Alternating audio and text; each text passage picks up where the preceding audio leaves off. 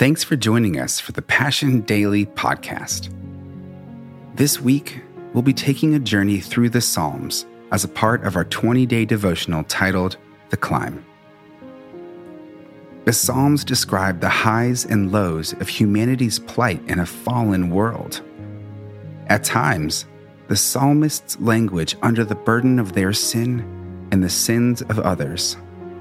The writers cry out to God for deliverance and plead with Him for forgiveness. They profess their deep belief that God does indeed hear their prayers, respond to their brokenness, and meet their needs. In the face of the depths of human pain, God is ever present to provide a source of refuge for those who love Him. Today, let's start by centering our hearts on this scripture from the Word of God. Psalm 15. Lord, who may dwell in your sacred tent? Who may live on your holy mountain?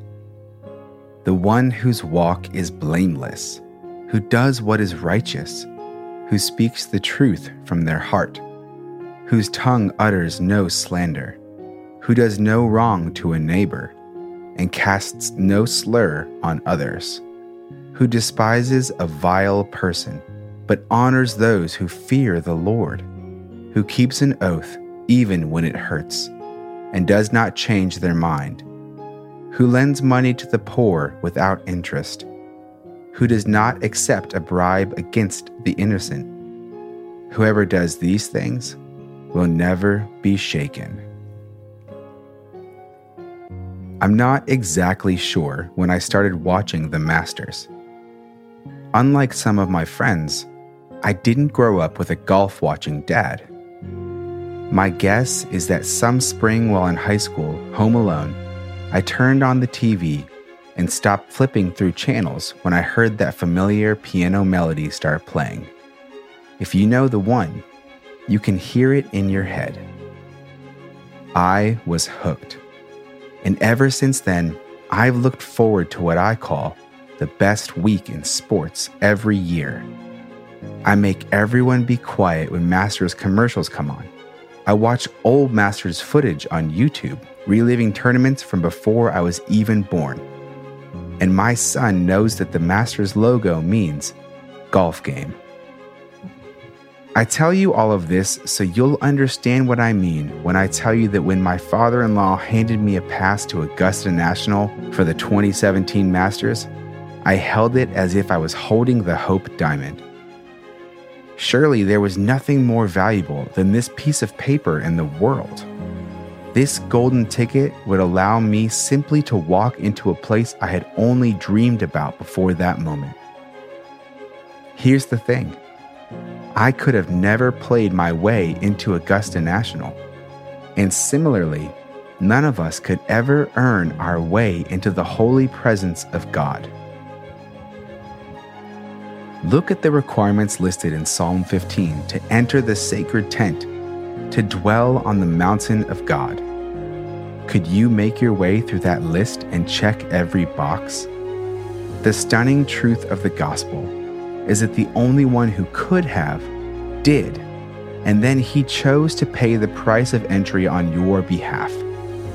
The righteousness that was on Jesus, His perfect record, was gifted onto us through His sacrifice.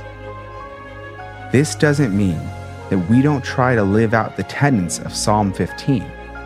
We should do our best to do what is righteous, to speak only the truth, to refuse to slander our neighbors, and to properly fear the Lord.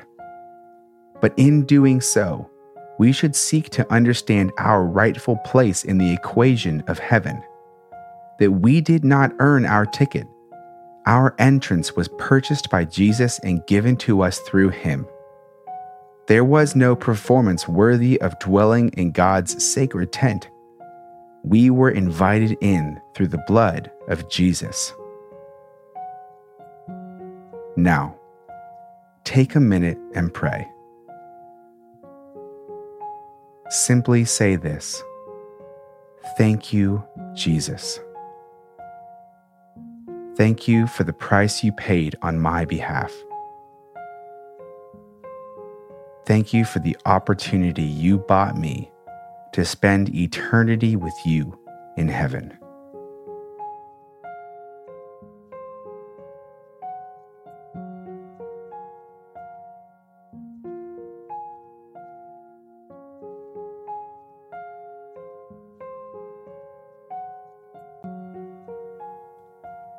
Thanks for joining us for the Passion Daily Podcast.